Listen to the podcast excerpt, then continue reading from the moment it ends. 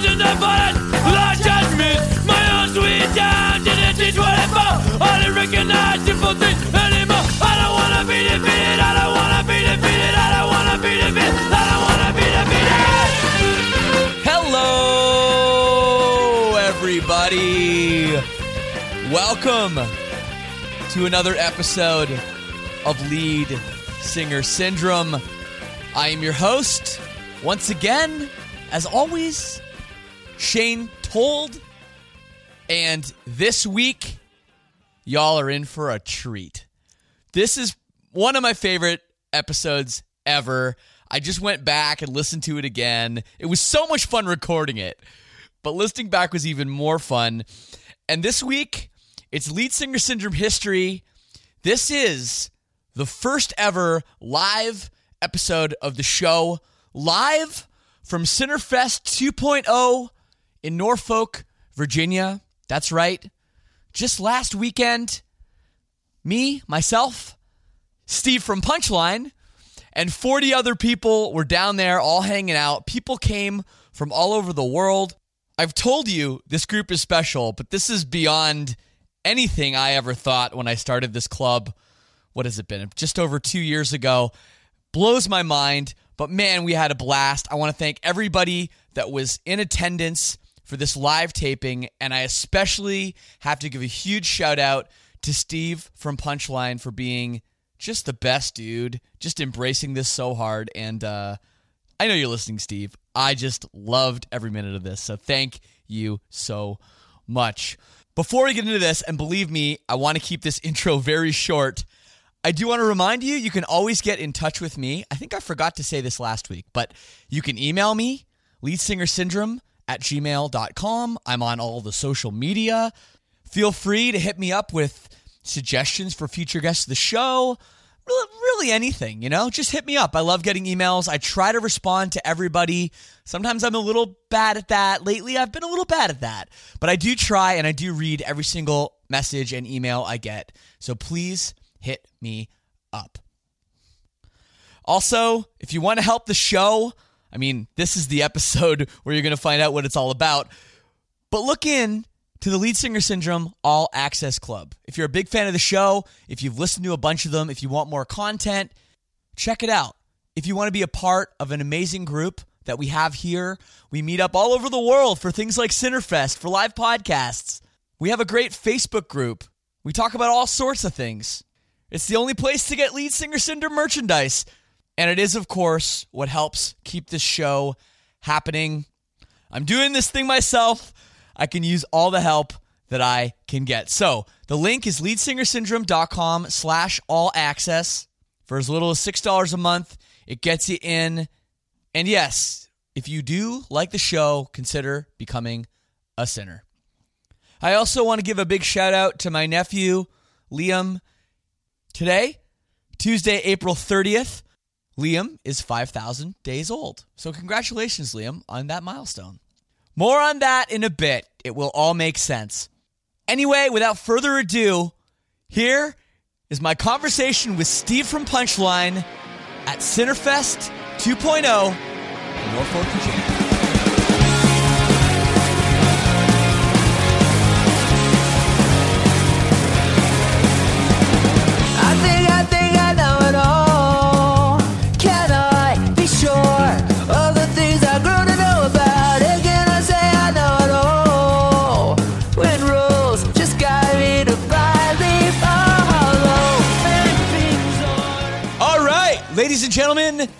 We're here at Synnerfest live with Steve of Punchline. Steve, thank you Thank you. Thank for you. doing Hell yeah. this. This is the first ever live podcast I've ever done. Really? Yeah, I this is it. that. And we have all of these people are my Synners, my super Synners that pledge every yeah, make some noise. That pledge every single month to keep this show going and growing, help keep the lights on around here. The lights currently off, but that's okay. So we're here live in um, Norfolk, Virginia, and I love that this worked out so well because you're playing tonight just down the road. It seems very fortuitous that you're here and, and I'm here. That's a big word. I don't know what that even, what that means. Very gratuitous, yes. Fortuitous. Fortuitous. No, Like, absolutely. Good It- fortune. It, it, it's amazing. It worked. It worked out so well. Um, and there's a couple people here that are you know fans have seen you on this tour uh, so far with Less Than Jake, Nice. which there she I is. just met all 35 or so of you and have a little bit of each of your hand on my hand. there you go. That's not weird at all. Uh, well, how's the tour going so far? The tour has been very good, very good. We have two shows left. Oh, and uh, wow. we grew up on Less Than Jake, so being on tour with them, we're total fanboys, and we're not we're not shy about it. We cover we covered one of their songs Yeah. and released it uh, the week that the tour started, and we've been having some great times times with them. And Now, did, did they know you were going to do that, or was that kind of a surprise? We're here. We're on tour. We're fanboys. Here's a cover. Yeah, it was a surprise. We thought we would surprise them and just just just go for it, but it was well received. You know, Yeah. uh, sometimes you cover band songs and you send it to them, and it's it's only mildly received. I remember we covered uh, a Get Up Kid song. Oh yeah. I'll I- catch you. Right. Uh, we covered. no, you covered I that covered solo, that, right, And right. then Punchline covered Holiday, but we did kind of a ska reggae version of it. And I sent it to Matt Pryor, and his response was, and he's cool. I, I love him. We're, we're buds. And his response was, "Well, you covered it."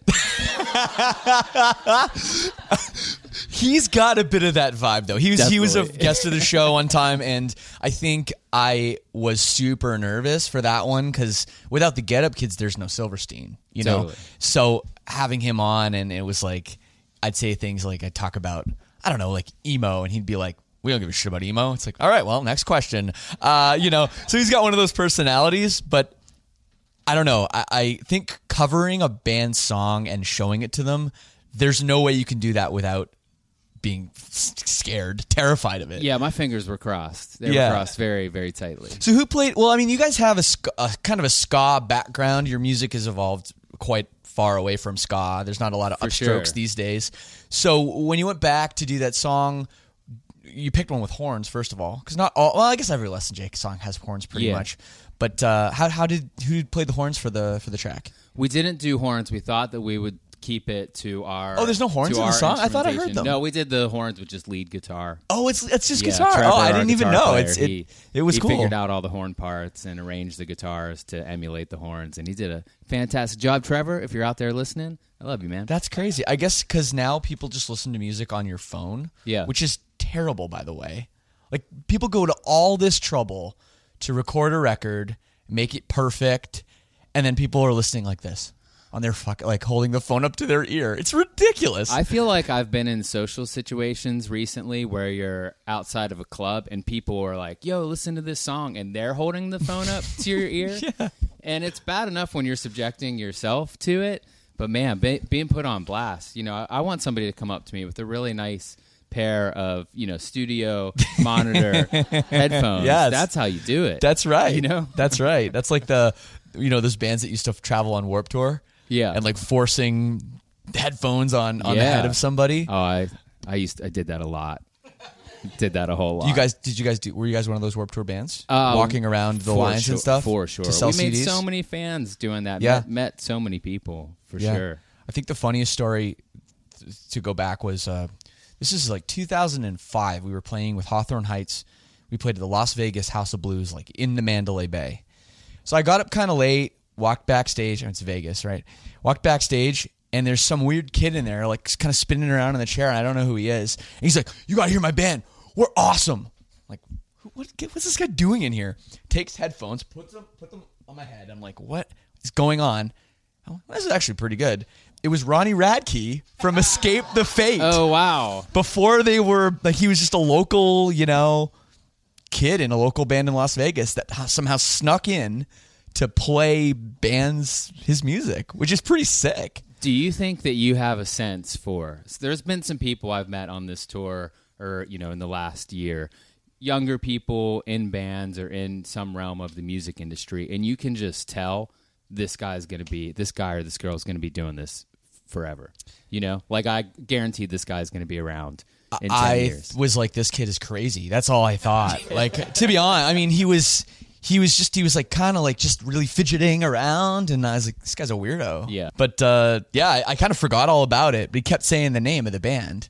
escape the fate, escape. We're gonna Yeah. be huge, escape the fate. And then what I thought was even funnier follow up. They did like Warped Tour maybe a year or two after that, and they were on like the Ernie Ball stage. And he came on stage and was like, "Yeah, I know we're playing the like piece of shit small stage this year, but next year we're gonna be on main stage." And he was right; they were Bold. Bold. very, very, very, very bold. Speaking of headphones, you know, being subjected to the headphones thing, I miss listening to music and pe- music with people in cars. You know, like, hey, come to my car. I want to show you this new Yeah. song. Like, we just, you know, we just finished our record. Come check out a track in my car. I feel like I have so many good memories of doing the uh, the car sit and listening. I still, well, I mean, I always listen to music in my car, but I still do that if I'm making a demo or mixing something or we get a mix. I always go out to the Oh, car the to car test. The car test. Yeah, it's yeah. the only test as far as I'm concerned. You know, I failed a lot of car tests. absolutely. So, um, first time on the show. It's so good to have you. This very historic live event. What's that? A cheat sheet there? oh, I just made some notes. Just sometimes I, I black out and then don't say the name of my band or myself or where we're from or any background. I love that you did that. I- mean, I do a lot of these over the phone. Maybe people do that, but I've never seen anyone Yeah. whip out a card. Yeah, so the first note on here is the number 13,945. Do you know the significance of that number? There's no, thir- no 37s in there, so I'm not sure there isn't. Um, that is the number of days old that you are, Shane. that I am. Yeah. Yeah. As of today. yeah, I woke up this morning and I thought, what can I talk to Shane about? And that was the first thing that I could come up with is I'm going to tell him how many days old he is. So, 13 yeah. so 13,945. Yeah. So you're gonna be- I've been drunk at least 10,000 of those. Yeah. So as you all are realizing at this moment, you'll be turning 14,000 on June 14th. June 14th. Okay. Yeah, I set a reminder in my phone to remind you. And okay, so is this like an excuse to celebrate more birthdays or something? Like my it's my 1000th day I think it's a big deal. birth? Yeah, yeah, Yeah? yeah. I mean, I thought about it. I started thinking about it a couple years ago, and I realized that I had surpassed my ten thousandth day, and I was like, my ten thousandth day on Earth. I was probably just at Target or something. Yeah. and I wish I could have known. You know. So, is anyone here under twenty-seven and one hundred or so days? So you've, you're not yet ten thousand. So you should figure out. You should. You should. I can set a reminder in my phone for you. I believe. I believe with my plan, I can do unlimited That's reminders. yeah, that's Brian. That's Brian not to be confused with Brian over there. nice. Clueless, Brian. Uh, okay, okay. So, well, what other information? Do you have anything else there to, to share about me that you've Uh, found out this morning? So that was the only one about you besides our mutual friends. Yes, That- yes. So I would like to give Jason Link, Double J, Hell yeah. a shout out because yeah. he connected us the other week, and I love him.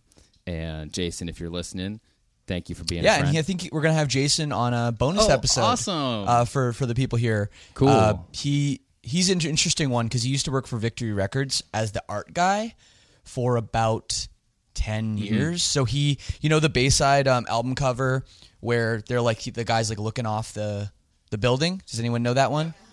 That's him. Actually, that's Yeah. him. So he did he designed the artwork. he did the bird. He did the bird. He did the Bayside bird. There's probably a tattoo of it somewhere Can in I drop- room. Yeah, there you go. There you go. I feel like I almost dropped this. Mic. There you go. Like, so shout out to he- and he's with Epitaph. drop. He works over at Epitaph now. Uh, great dude. Got kicked got kicked out of our show in LA once for being too drunk.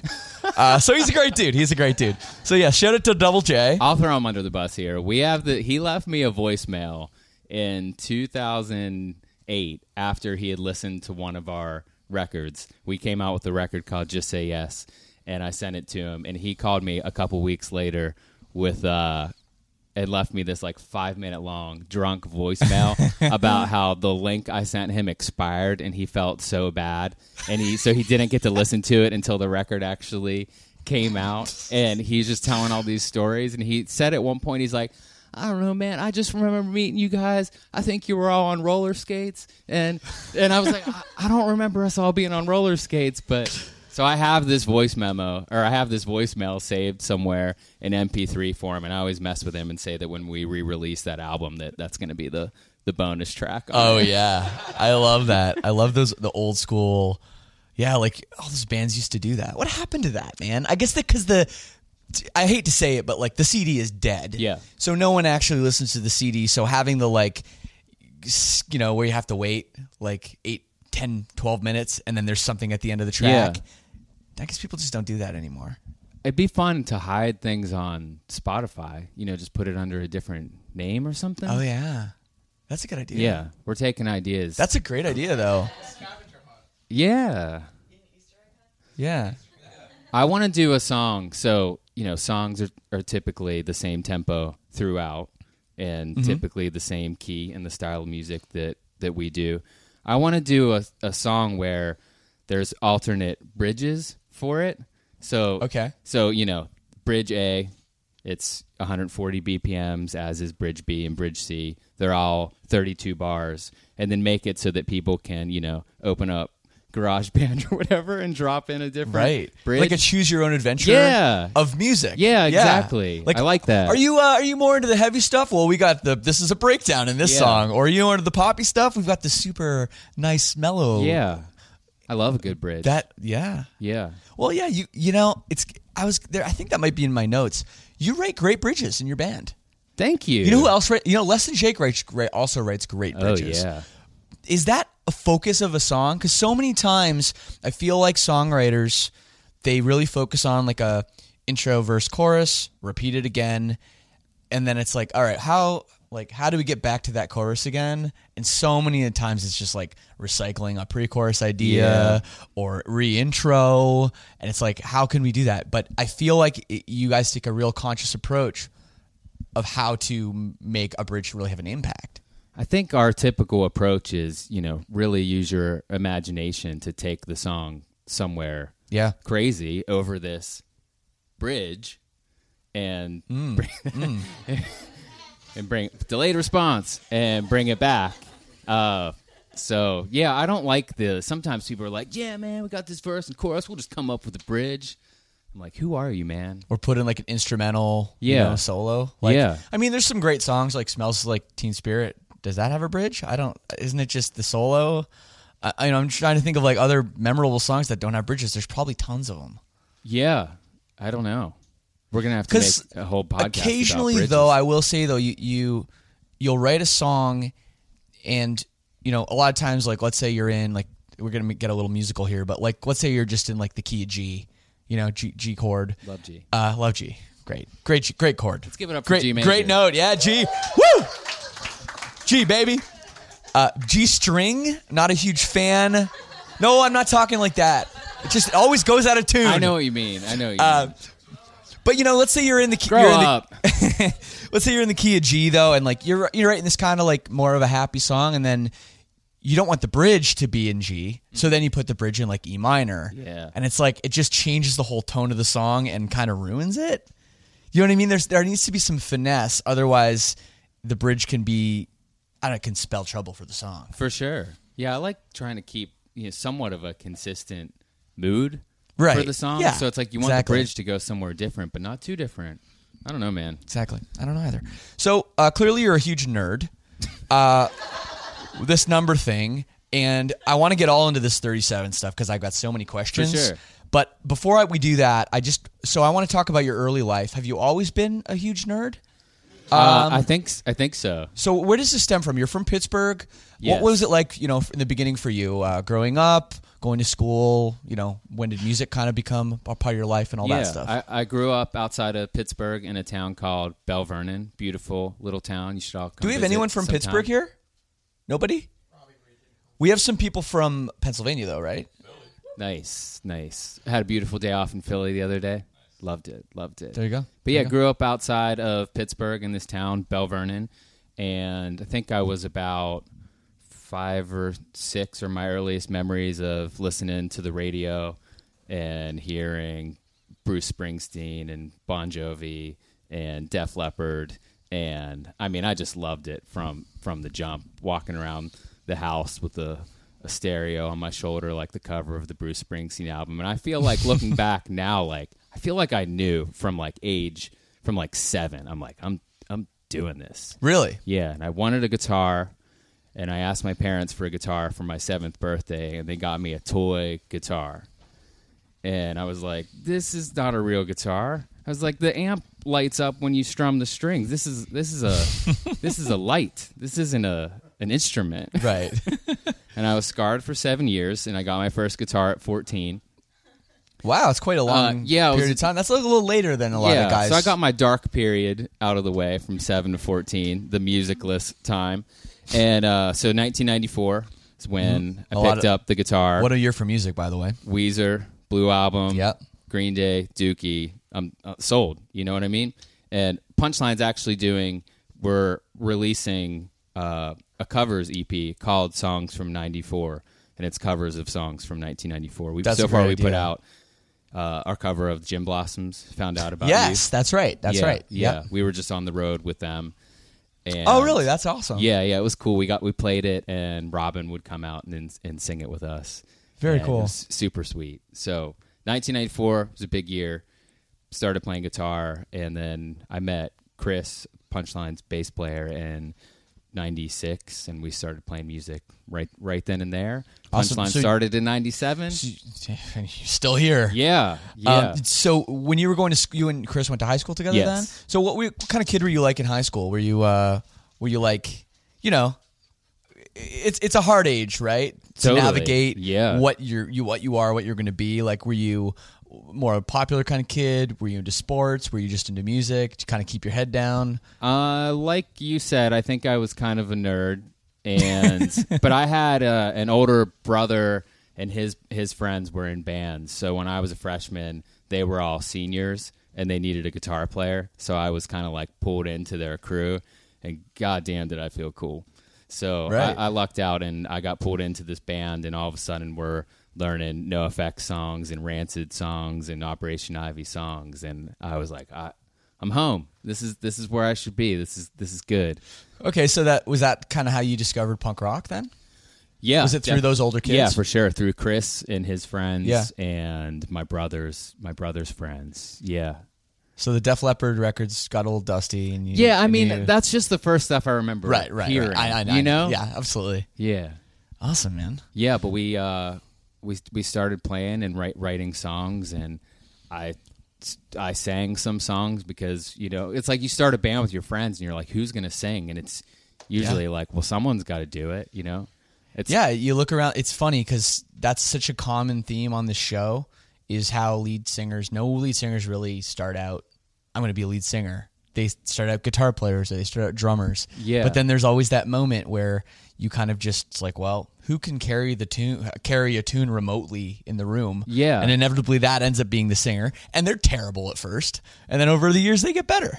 Yeah, And that's that's my neat. story. The group that we the group that we had, it was more like, hey, we're the people in the band, which is great because we're we're good people together. So like Right. we'll figure out the instrument stuff after the fact because we know we got the people part right. Totally. Well, that always happens too because everyone starts out with a guitar. There's very few people, maybe some very unfortunate people that start out and their parents get them like a bass or something. But it's true. At some point, someone's like, okay, well, someone needs to play bass. Yeah. So who's going to make the sacrifice to give up the guitar and go get a bass? Yeah, right? right. It always happens. Every band, it's the same thing. Do you remember the first song you wrote? yeah, yeah, I do remember the first yeah. song I wrote. How is it? Uh, it's called. It was called "Nothing's Left." Uh, I actually remember how to play it too. nice. I, I remember. I might mine. play it for the people here uh, later on. I can't. I cannot put it on this podcast though. it it's terrible, but I remember. I remember it. Yeah. I, I love asking people that. People typically uh, light up, and you know, I feel like a lot of people do remember the first song. And did you did you like it? Uh, do Um, you still like it? You know what? I, I it's I said it was terrible. It's not that bad. Yeah. Like uh it, it makes sense at least. You know, it's got like a intro that becomes a verse and then there's a chorus that's actually, you know, the classic you know E minor C G D progression. So it's, It's you know it's yeah it, Yeah. and there's structure to it and there's a little guitar solo. You know I think what's funniest about it was you know, I'm a kid. My parents have bought me all this stuff so I can play like a guitar and an amp, and I'm taking guitar lessons. And then my first song is like called Nothing's Left. Like I'm all like this depressed like kid, like just trying to sound cool. Like I will, you know, I was fine. You know, you know, I was like shit. How old would I have been? Twelve, maybe. Yeah, when I wrote That's that a song. tough time. Yeah, I, I, I guess. Yeah. I mean, I think it's easier to be twelve than thirty-eight, but Yeah, I mean, I, when I was, I feel like 14, 15 was the hardest time for me. Yeah. Before finding music. I feel like after I found music, anytime things got hard, I would at least have a pretty solid distraction. So, what was uh, your first song you wrote then? Uh, my first song was called "Well Anyways," and my friends always make fun of me that it, so the the lyrics. So, well, anyways. yeah, it was like, "Well anyway, why did you go away and leave me here to stay for all eternity?" I don't know, no, no, no. And my friends are always like, "How could you rhyme anyways with eternity? Like eternity?" Anyway, I'm like, it works, an man. eternity. I think it works fine. I think it totally works fine. Well, I got to sing now, mine now. My my uh, my chorus was um um. Nothing's left for me to be. Nothing's left for me to see. Uh, no one seems to care for me. No one seems to care about me. nice. Yours is much better than mine. but that's that's how it went. Yes. Hey, there's something that I wanted to ask you about because this was eh, something that we talked about in our van on this tour, and then I saw that you guys did this. You went back and re-recorded songs Yeah. from your earlier albums. Yeah, we That's did. so cool. How did it? How did it go? I mean, people like it, right? Yeah. Why, why did you do it? Okay. Uh, well, a couple of reasons, and I'm going to be completely honest. Um, the first record, especially, is pretty poorly recorded. Uh, we didn't know what we were doing. We didn't have a lot of money, um, and it's just a weird recording. It just sounds strange. My my voice sounds weird, and everything about it is just not good. So we it'd been 15 year anniversary, and we did a tour where we played the entire album. So when you start preparing the songs to be played and you're listening to them, I was like, I just wish this was just better. Yeah, So then I thought, I thought I was just thinking like, why don't bands do that? I love it. No one does it. I don't know why. We went to the studio. We already know the songs, so we, we just went in, and we we try to do it really faithfully, like same tempos. We use the same tunings. We didn't tune anything lower.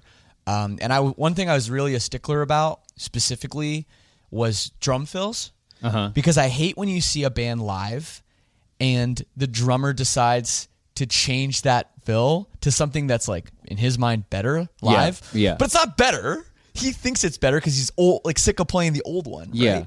So uh, I was a stickler for that. So the drum fills are the same, and the pretty much like all the vocal melodies and stuff are all the same, and it's the same tempos. And uh, yeah, So came what, out really, what did really you well. allow yourselves to change? Just like guitar arrangements tones and layering. like just better better tones like some of the stuff it's it was just hard even hard to make out what was going on. When i'm listening back like what was that lead? Trying to figure it out because Yeah. it's buried or the tone is so strange. So we yeah we pretty much just changed the the tones.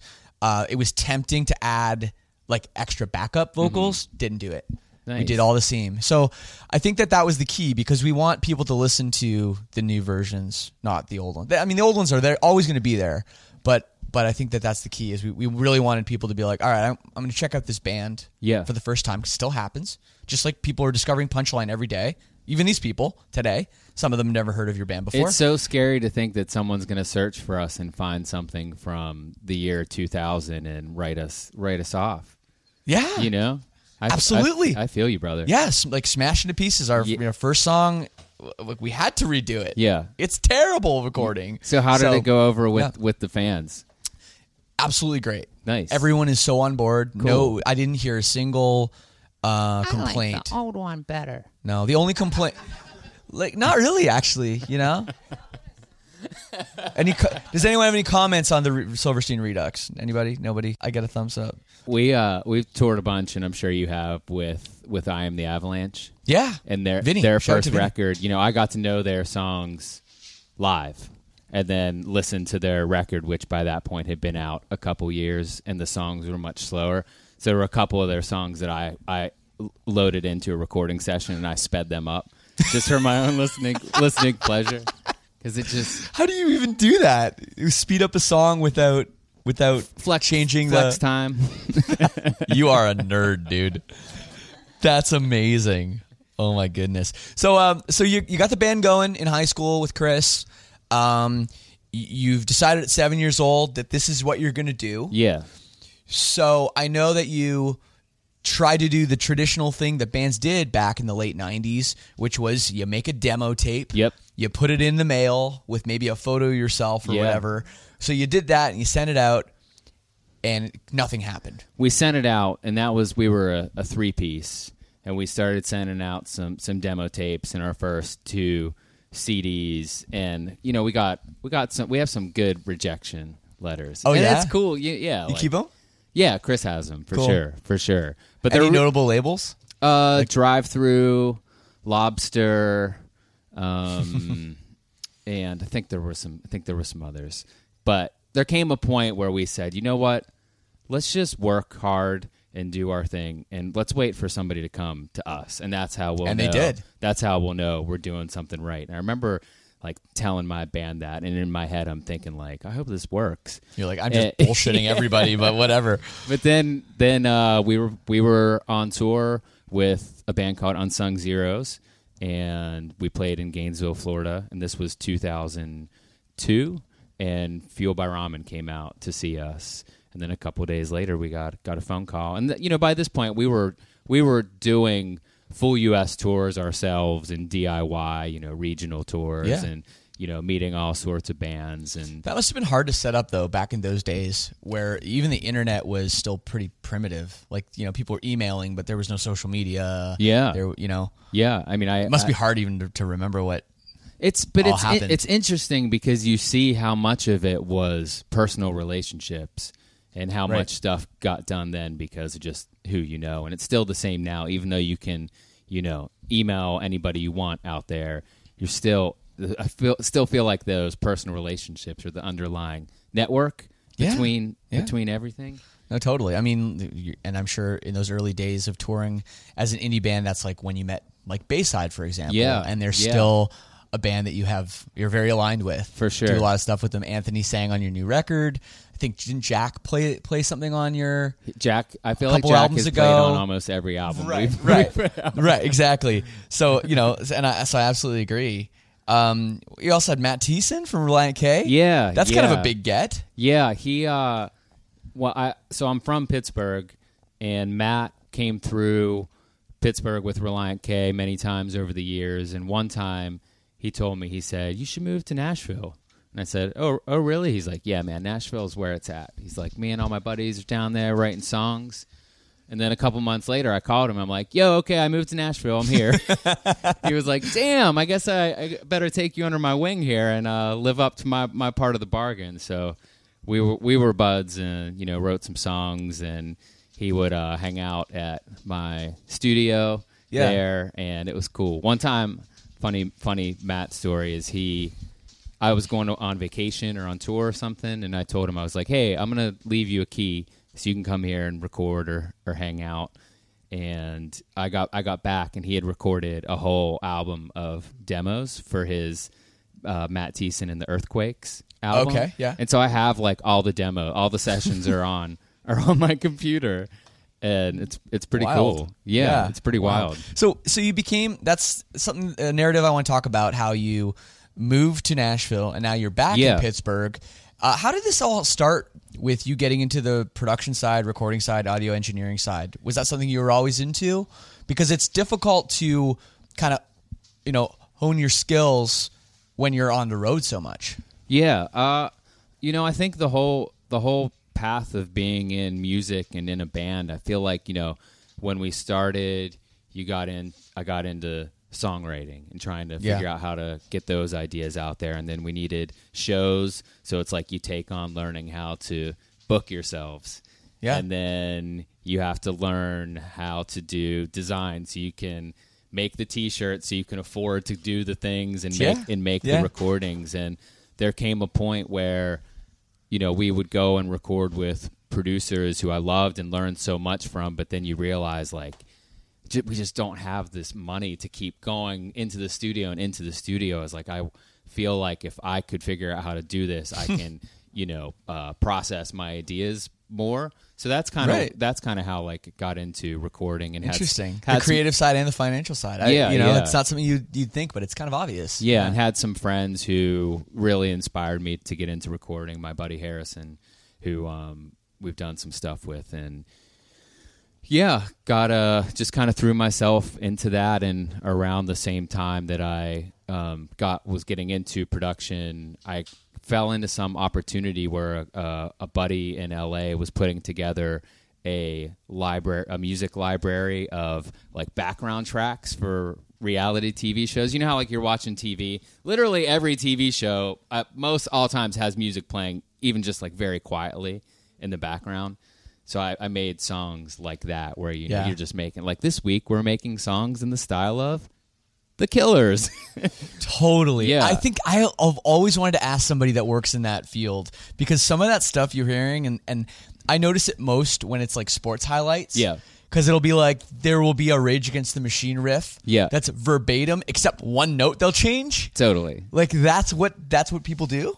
Uh, well, I don't. Like it's talked about. They're like, all right, we need to make something that sounds like this, and then like, well, not. How about just this exactly? We're just gonna like turn it backwards or something like. yeah. You know. Um, Play I mean, backwards. I wouldn't set out. I never set out to, you know, and I don't. I, from talking to people, you know, sometimes you'll write something and it will be close, and sometimes people will want you to write something that's like as close as you can get it. Yeah. I've never been in that, been put in that position, which which I'm glad. But speaking of our friend, our friend Lauren, you know, Yes.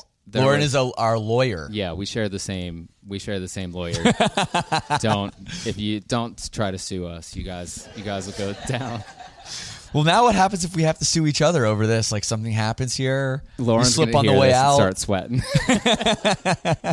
but years ago, somebody sent us or tagged us in a in a tweet and said this Nickelodeon TV show theme song has a part in it that is verbatim a guitar riff from this punchline song roller coaster smoke. And i i listened to it and it was the same na- same notes. Okay? Had that in it. And you know not that i i didn't like see dollar signs. I didn't think oh wow somebody is out there ripping us off. But i'm really curious about that you know just yeah. like we're here talking about it. But I, I asked Lauren about it and he said, he said, "Here's what's going to happen." He said, "If you take this to them, Nickelodeon is going to have their their attorneys look back over music history and you better believe they're going to find this this pattern somewhere in previously recorded music whether it be Really? some some classical piece from the 1800s or he said unless there he's like you have to have you know okay so that was the only case the only element of the song that was similar so without any Right. other element you can trace that back So it would have to have like a lyric or something over it that couldn't be duplicated. yeah, yeah, something else that was very specifically Right. similar, and I thought that was I thought that was really neat. That is The- that the- is really neat. Yeah, so if you want to look up, the theme song is "Shimmer and Shine," and then the punchline song is "Roller Coaster Smoke." You can decide for yourself. Okay. I'll I'll play the clips at the end of this too. Cool. Oh, nice. Uh, Cool. Yeah, because I, I love that stuff. Nice. I, I actually heard one time, and maybe it's because of what Lauren said.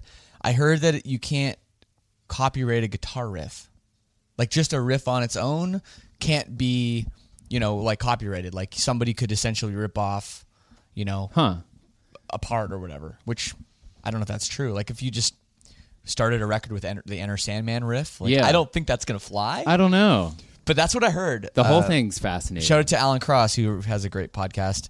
Uh, he that's where I um, heard that. So Oh, nice. I feel like everything that guy says is true, yeah. so it's probably true. Are you really going to play those clips? Yeah, Cool. Hell if I can find the Nice. Nickelodeon one, Yeah, yeah. uh, then I'll definitely play it. Cool. The the roller coaster smoke punchline song. It's about the TV show Lost. Just just. Oh, FYI. yeah? Anybody? Any Lost fans? My hands way the fuck up. There were. I've there were- watched it three times. Nice. and every time it gets like, I don't know if I hate myself or the show Yeah, more. I uh, know. You know, Is there someone out there? I wonder who's re-edited re-edited it without like taking out all the bullshit. oh yeah, You know, editing it down to maybe ass season. There's so much. There's so much bullshit. There's so many plot lines that go nowhere. yeah, it's an emotional show though. Are you a Game of Thrones fan? I am. I you- am. you- are you caught up? Have you seen the? yeah, I watched the first episode. What were your thoughts? I thought it, I thought it was good. I mean, it's cool, cool setup.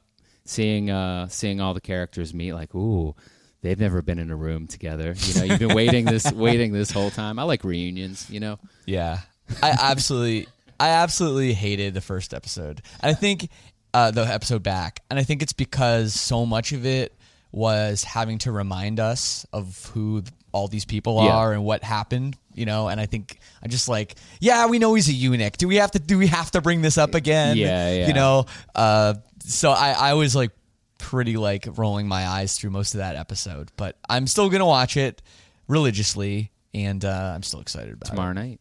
Tomorrow night. Yeah. All right. Number two. So, yes, no spoilers. If you're in tech, you've been there before, feeling the pain of hiring a freelancer or new employee for design or development only to find out months later that it's not a fit. And those types of mistakes aren't cheap. Instead, Mutual Mobile, a digital technology consultancy, uses the process it's developed over the past 10 years, delivering over 600 client projects to ensure your fast and beautiful mobile or web app is finished on time and within budget. Mutual Mobile has built apps for numerous companies that have been acquired, such as Eero, acquired by Amazon, FlexDrive, acquired by Lyft, and MapMyFitness, acquired by Under Armour. You get a dedicated team to help you with your tech project from start to finish, from ideation to product shipment to maintenance and everywhere in between. Mutual Mobile designs and builds beautiful mobile and web apps that increase the value of your business.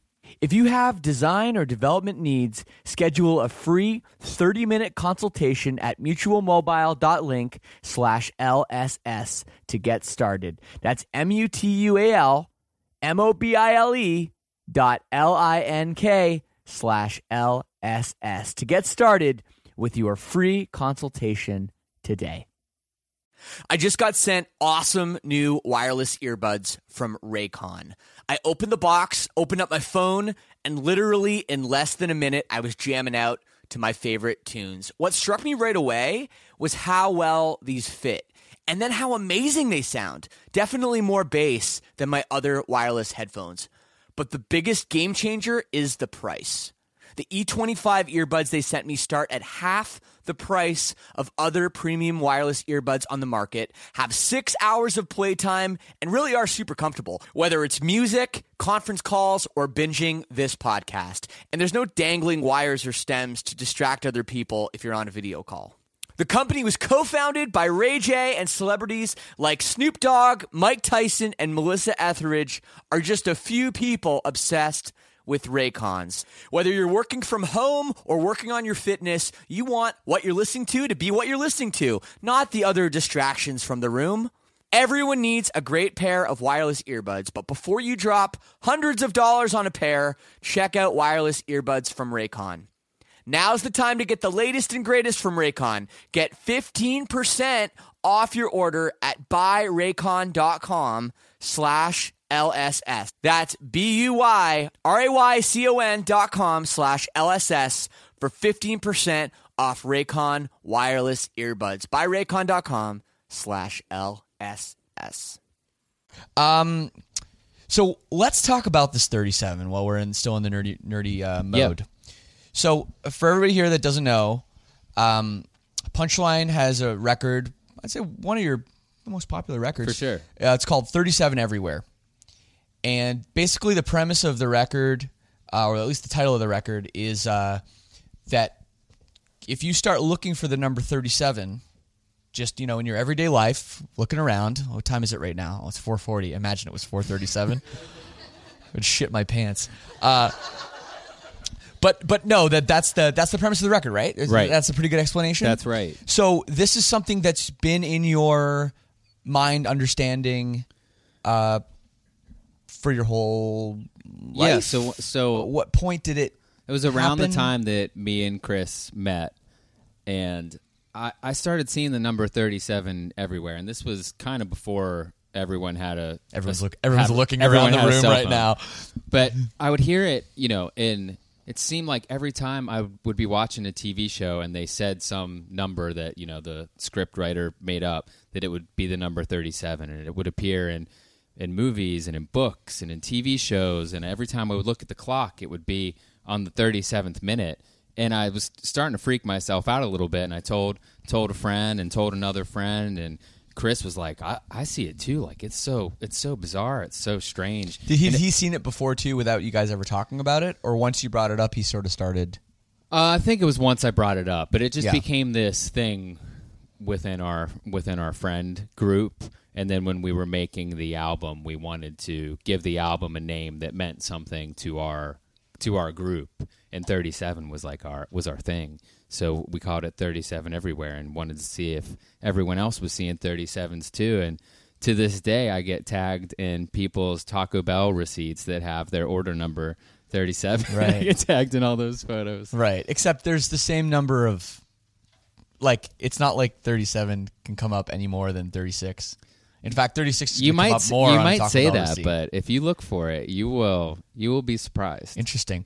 W- one of the creepiest things about this, and I'm sure you know, but I love this so much, is the album reached number 37 on the Billboard Heat Seekers charts. How about that? Which you can't make that happen. Accident. Like, you can't.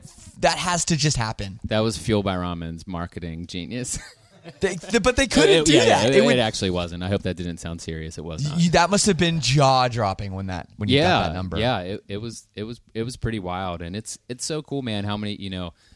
It's it's not uncommon for people to come up to me at shows and like I just got a 37 tattoo and you know hearing other people's 37 stories and we get messages all all the time. I'm not kidding. We will get random Facebook messages from people that we don't know have nothing to do with the band who found us because they went looking for you know oh my god i see the number 37 too and i found you guys and you have like an album about it Right. and so we get no messages about 36 Right. but we get messages about 37 So you're 38 right now. i'm 38 What did you do for your 37th birthday? Um, i was in mexico on the beach I knew you'd celebrate it a little harder than 36. i went and swam in a cave and i hung out with friends and it was one of the best days of my life it was fantastic and when you finally turned 38, I'm not sure how many days ago that was, but uh, uh, th- were you like, oh no, this is just down, all downhill from here?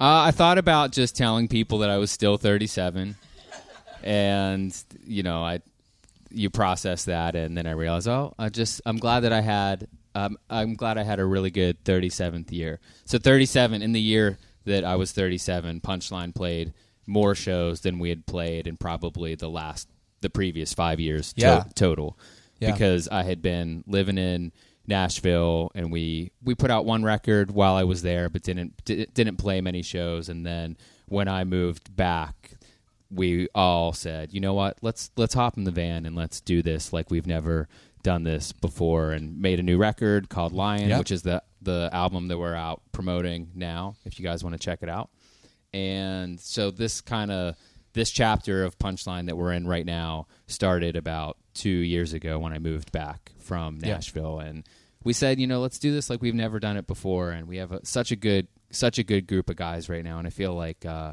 it's it's exciting. I feel like we're we're accomplishing a lot. I love it. Yeah. I love it. Um, did you hear about the number 37 movie? Yes, yeah, we talked to. I exchanged some messages with the people making that, but I haven't seen it. No, I I- haven't heard about it in a while. Uh, yeah, I just know because I Googled today. Yeah. And it, and it popped up. I think the movie came out just like last year, maybe, or something. So Wow. I, I wonder if there's any. Obviously, the director or whoever wrote it or whatever would probably have some knowledge of you guys. I'd say. I yeah, think, I, right? I believe that I exchanged messages with somebody from the movie, but I gotta fo- I gotta follow up on that. There's so many people. Very interesting. You also released your first single from the record on March 7th. Yeah, Three three seven. three seven's kind of our day. On purpose, That's, though. the punchline holiday. So every day is that uh that's you do something we try special to do for the fans yeah, or release yeah. something every Okay. year. We try to do something on three seven. Awesome, man. Awesome, man. Well, um, dude, thank you for for for uh, for taking the time to do this. Absolutely. Uh, what else to tell the people? These people, the people listening all over the world. Hmm. Uh, one thing that Oh, we he's do, looking at his cheat yeah, sheet, by the way. Yeah. One thing that we do while we're on on tour is that you know while you're on tour, you miss your pets that you have at home, and it's really fun being out on the road. But your pets are at home, and you're away from them. So we ask people to send us pictures of their pets to punchlinepets at gmail.com. And at the end of every tour, we make a video out of all the pet pictures that we've received. And it's just been a really fun way to connect with people and promote the idea of if you don't have a pet, to go and adopt a pet. And so we're in Norfolk right now. And the place around here, according to Yelp, four and a half stars. Virginia Beach Animal Care seems to be like the local adoption center Okay, to, great. to go to. So we're always trying to, you know, connect with people about their pets and see all the cute pets that we can. So if, if you have a cute pet, Yeah. make some noise for your pets. Do you have pets yourself? I do. I have I have a cat and a dog. What What are their names? Their names are Pippa and Marlo, and they are they're the the, the light of my life. I love yeah, it. yeah. I've been have- having dreams about my dog. Where's Oh, there's punchlinepets at gmail.com.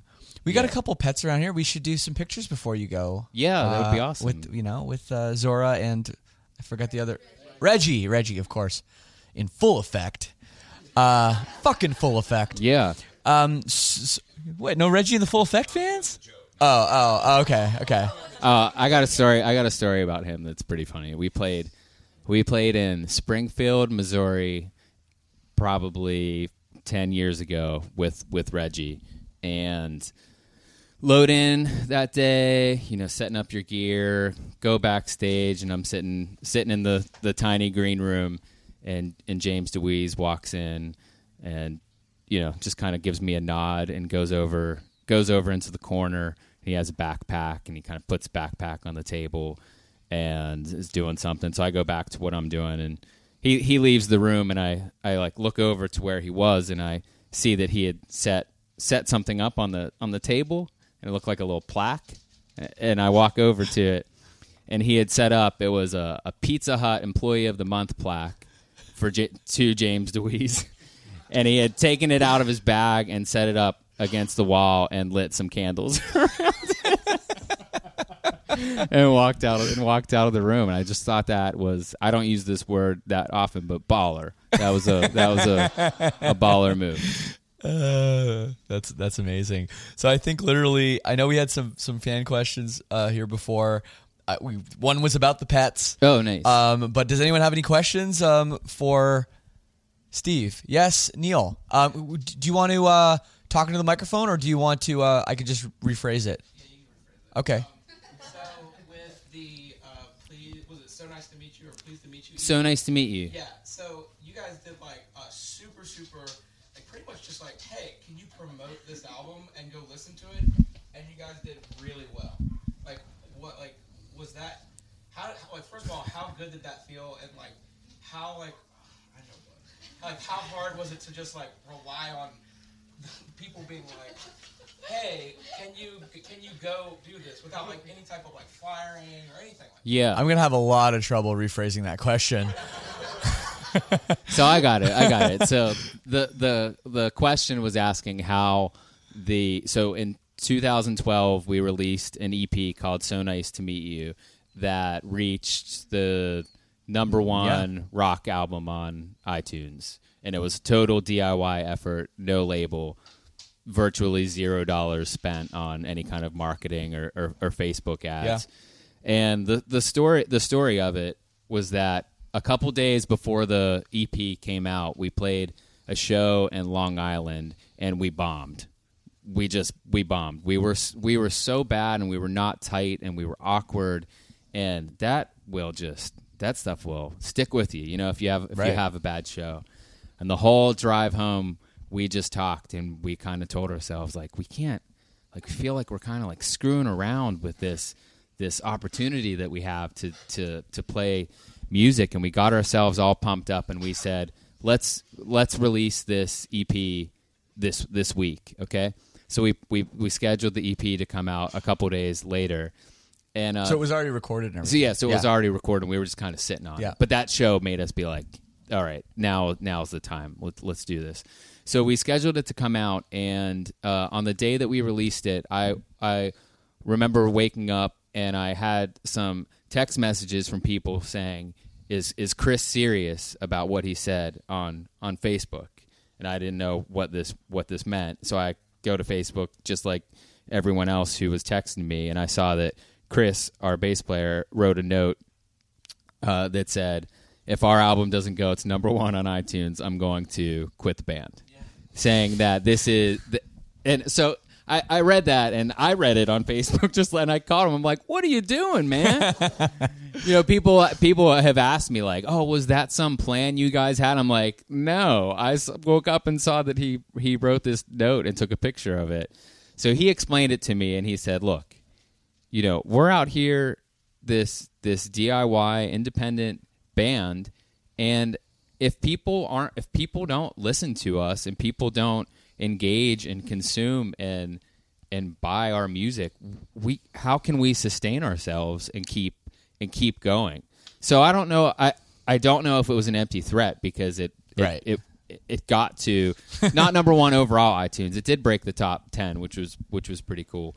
But it got to number one rock charts, and we thought that was that Yeah. that that did the job.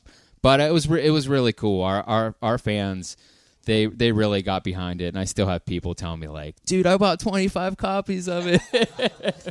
so it was it was it was super sweet, very very cool. 25 digital copies is very unrewarding. Yeah, just, just a mess in your t- iTunes. That sounds hi awful. puppy. I'm Yeah. sure people bought 37. That's probably why it went to number one. Absolutely. And you kind of hinted on it earlier. Like the last time, the last time you guys came into the area, you guys played the Norva. Yeah. And it was with Bowling for Soup. And Yeah. It had to have been 12 years ago. And literally, Punchline is like the one band I'm like, dude, other than like Jawbreaker who just played. Yeah. Like, who no one saw coming back, but you guys were active, an active band that never came, and I'm like, I can't believe they haven't come back yet. And, like on the Gin Blossoms tour, you guys played like Northern Virginia, mm-hmm. but like never in this area. So like, like as far as the touring goes, like, um, was it all just you had moved to Nashville, or was it like, okay, like let's just let's just not be a touring band and just do like Pittsburgh shows? So I think after the Bowling for Soup tour, so that was late 2006. And so then by 2007, we had been on the road basically from 2000 to 2007 just playing year year round, year after year and we were burnt out. And I remember I remember telling Vinnie from Less Than Jake, yeah, I think we're gonna I think we're gonna like chill for a little bit with with touring, and you know it's just just becoming too much. And he said he's like, be careful, man. He's like if you get out get out of the circuit, he's like it's gonna be hard to get to get back in it. And uh, he was he was definitely he was definitely right. But I feel that you know by us kind of scaling back our touring efforts for for a minute, you know that's when we we started a label called Modern Short Stories, and we released a couple of our records ourselves, and it just allowed us to focus on these other pieces of, uh, you know, of our music, and that has brought us back to back to touring. But yeah, the the Punchline Empire. There you go. Anyone else? Oh, we got a question in the back. That's Melissa. Can you really speak up? yeah, I, I will do my best. Mine's not going to be as hard hitting as Neil's, a little more basic, but you've had some really kind of interesting and cool guest spots on your albums. If you had someone living or dead, who would be your like ideal dream guest artist to feature on an album? Julian Casablancas, Oh, one hundred percent. Look at that. Yeah, yeah. Dang. Yeah, I love. I'm a big Strokes fan, and that's a band. I was talking to somebody last night about how I used to be so into the the punk scene and the music that we do. I listened to it so exclusively, and now I realize I missed out on the Strokes while they were at their peak because I was would only listen to Totally. to um you know saves the day. Right. And it's funny. Ball. We had a post. We had a post in the group um, on the group Facebook just the other day about that, about records that we've you know got discovered later. And under the cover of darkness, um, what the hell is that record called? The yellow cover. You know what song? It's my- yeah, it's my favorite Stroke song. Yeah, it's, Yeah. The be- it's the best song. Whatever that album is called, um, I definitely slept on that for years. Yeah. And it happens with records, Yeah. especially when you're trying to be too punk. Well, it's interesting, you know, with us with us releasing records, and I'm I'm curious if you guys have experienced this with Silverstein. But sometimes, you know, you'll release a record and it doesn't feel like people get it, but then five years later, you know, the re- the requests start coming in at Yeah. the shows, and it just takes time. It's it's really. I mean, I'm, and I'm the same way with with our own music, where you know, five years down the road, I'll feel totally different. I'll like this album more than this other album that at the time I thought was the other way around. It's called Angles. That's the album. Nice. There you go. I had Bad to look with it up. album names. I had to look it up. Uh, anyone else before we let this man get back to his concert? Uh, yes, uh, Brian. Not Brian. Not Brian. Brian. Yes. Go on. Go on. Sorry. Sorry about that.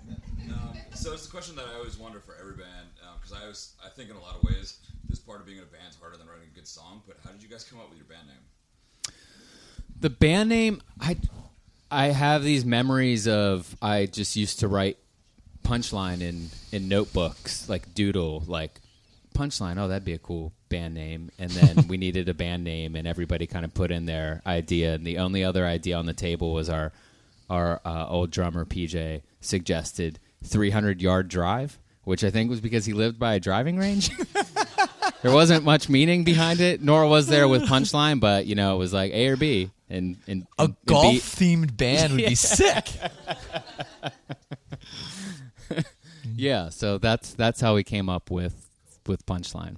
Hey, can I ask you one more? Oh yeah. question? You, I'm yes. because I was talking to a bunch of people about voice memos yesterday. Do you do a lot of voice memos with coming up with with ideas Yeah. and, and whatnot? You want to hear one? Yeah. So uh, I'm I'm kind of right now. We're kind of starting the writing process a little bit for the next uh, Silverstein stuff. Hey, hey, whoop whoop. Uh, and uh, and so my voice memos, and I might edit this later because some of these might be real weird, but I usually just do this. This is how I do it. So I don't know how well you're gonna hear it. So this one's 32 seconds long. I think it's just a little guitar riff, but no, not that one. That's that's that's what all mine Uh, all mine sound like. that's so funny. Uh, here's the little riff. Drop D. It's in B on that ninth fret. Nice.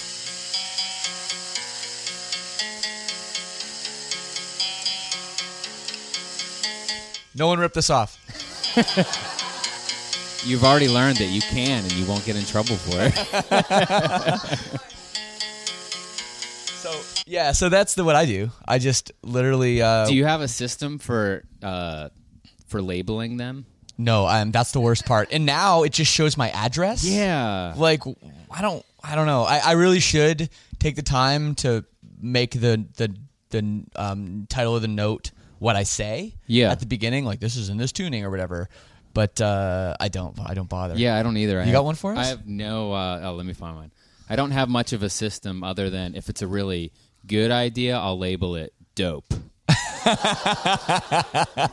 so if I scroll through here, I'll see like you have a system of alarms of dates on your phone for people, how many days people have been alive? But dope is your system. well, I take I take care of other people more than I take care of myself.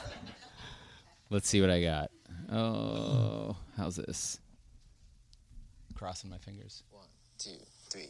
No, you don't fool me. Dandelion eyes. It's way better than mine. Come on, give it to me. I realize. Yeah. Oh my. Yeah. So I got yeah, I got a bunch. I got about There you go. I got about 10, 20,000 voice memos. Yeah, that's Yeah. no, that that's very intense. Yeah. I, I don't have that many, but uh, uh, but yeah, um, dude, thank you. Any more before? Uh, oh, so many. Brandon, Dave, yeah, what's up? Brandon Dave in the group. Does, this is a very important question for the club. Does penis, I mean pineapple, belong on pizza?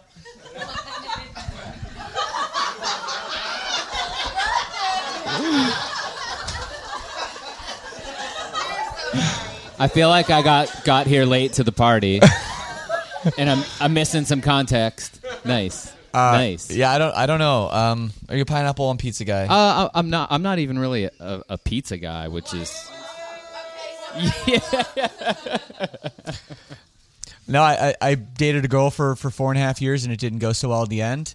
She didn't like pizza. Yeah. And after we broke up, everyone's like, "Dude, red flag right there, man. Never Wow. trust, never trust a woman that doesn't like pizza." You saying that I have no chance of ever dating you then, huh? I didn't say that.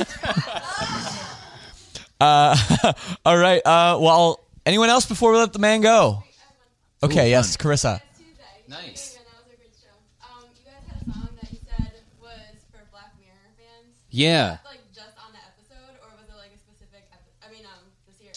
So the song reference the song is called "Friend from the Future." It's the first song off of our new album Lion. If you want to check it out, and the song mentions San Junipero, which pretty sure it's season two, episode four, and that's my favorite episode. And that show, oh my god, the show's so good. It's so.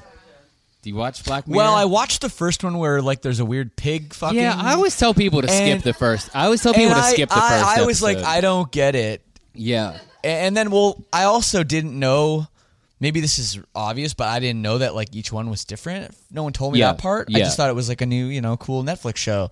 So I watched that and I was like, I don't really feeling like this characters or like this is weird. So I never watched it again. Yo, and now I know I should, but I just haven't. You're like, why is everybody into this pig sex show?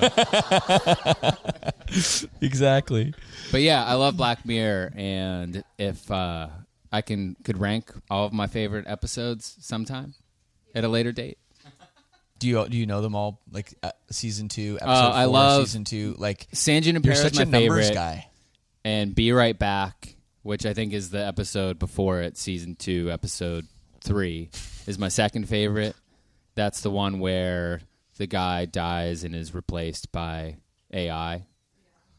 And that is trippy. I don't like the ones that are super scary and terrifying, like the White Bear episode. I mean, it's good, but I, I like the more thought provoking technology. This could actually happen. Yeah, that that that was that that was neat. I got to the end of it. I'm like, did I do it right? yeah. Yeah. How different was it each time? It was, it was very, the endings were real different each time. Yeah. After a while, it was like, it was like two and a half hours, and that's when I'm kind of tired. Yeah. Yeah. Oh, that's that's cool. Yeah. Yeah. Huh. Crazy. Crazy. All right. Well, uh, I'm gonna play the clips of the songs. Cool. For people to uh, hear how you got ripped off. Nice. Uh, but I also always play music at the end of the show, and I'd love to play maybe your favorite punchline song if you have one. Cool. I would say punchline Darkest Dark. Darkest Dark. Darkest Dark. Yeah. That's, Darkest Dark. That's the song that um, Matt Thiessen sings on. Perfect. Yeah, we op- we're opening with it tonight in Virginia Beach. If anybody who is hearing this in the future wants to Wants to travel go back. back, to It the sounds like a. Black Mirror episode. awesome, man. All right, thank guys you so much, Yeah, Steve. Yeah, Thank you, guys. everyone. Yeah, hell yeah, Woo! hell yeah. The first live show is in the books. So there it is with Steve and 35 or 40 of my Synners. Thank you, everybody, for making this happen. Thank you to you for listening to this. Now, I'm going to play these clips. I'm going to start off with the Nickelodeon theme song for Shimmer and Shine. It's got 11 million views on YouTube, so clearly people know about this. I've never heard of it, but here's the first clip.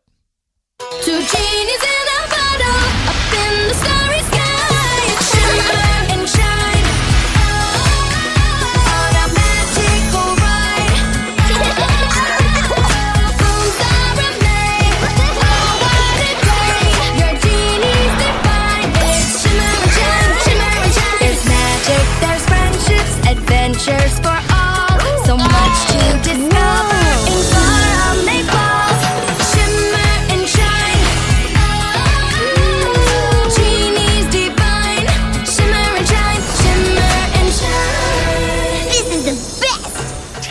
Okay, there's Shimmer and Shine, the theme song. On Nickelodeon.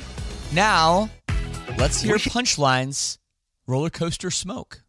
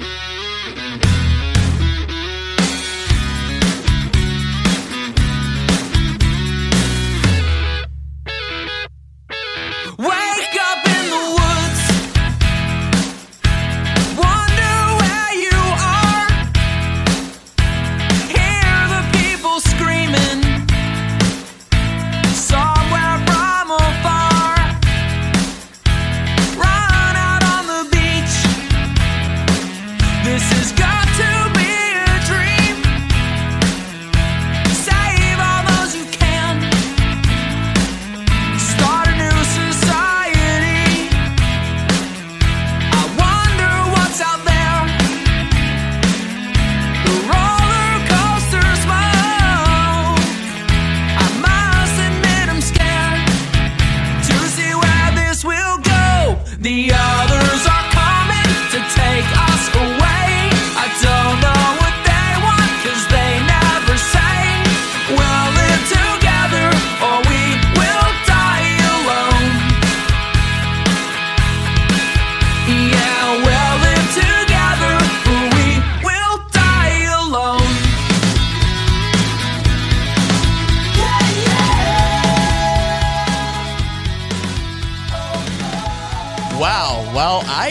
definitely hear the similarities, and that's incredible. I mean, that could be a coincidence. I really don't know, but hey, uh, regardless, shit like that is very, very cool. Have you checked how many days old you are right now? Head over to punchlion.com slash days old, and you can find out how many days old you are. I'm coming up on 14,000. Pretty exciting.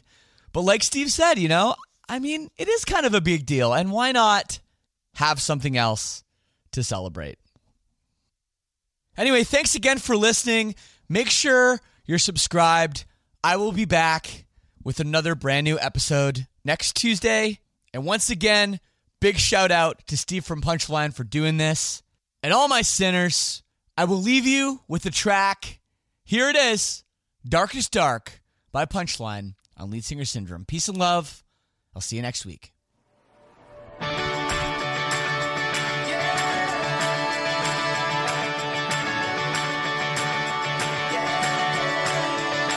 When it gets hard,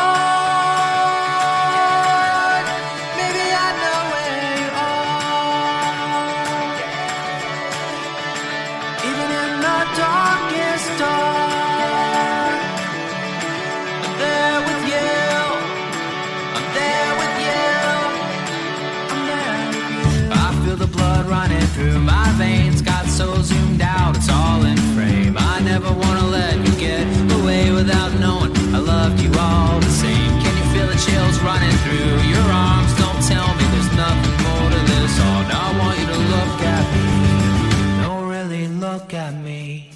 When it gets hard,